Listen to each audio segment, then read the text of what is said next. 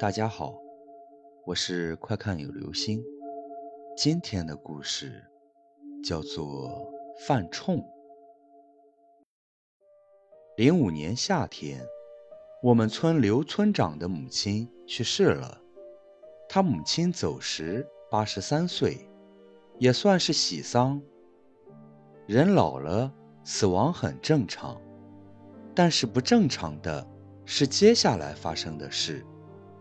刘村长弟兄五个，俩弟弟，一个姐姐，一个妹妹。他刚当选村长还没一个月，母亲就没了，于是赶紧筹备丧事。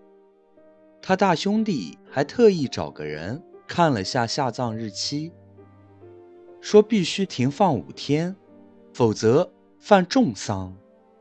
老刘不同意，说大夏天的停一天就臭了。我好歹是干部，哪信这一套？今天就得埋，晚一天知道的人多了，还要烧呢。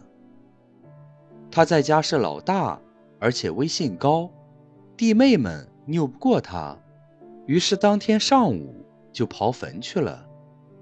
按照我们这里的风俗，刨坟必须是长子抡第一镐，谁知老刘刚把镐抡起来。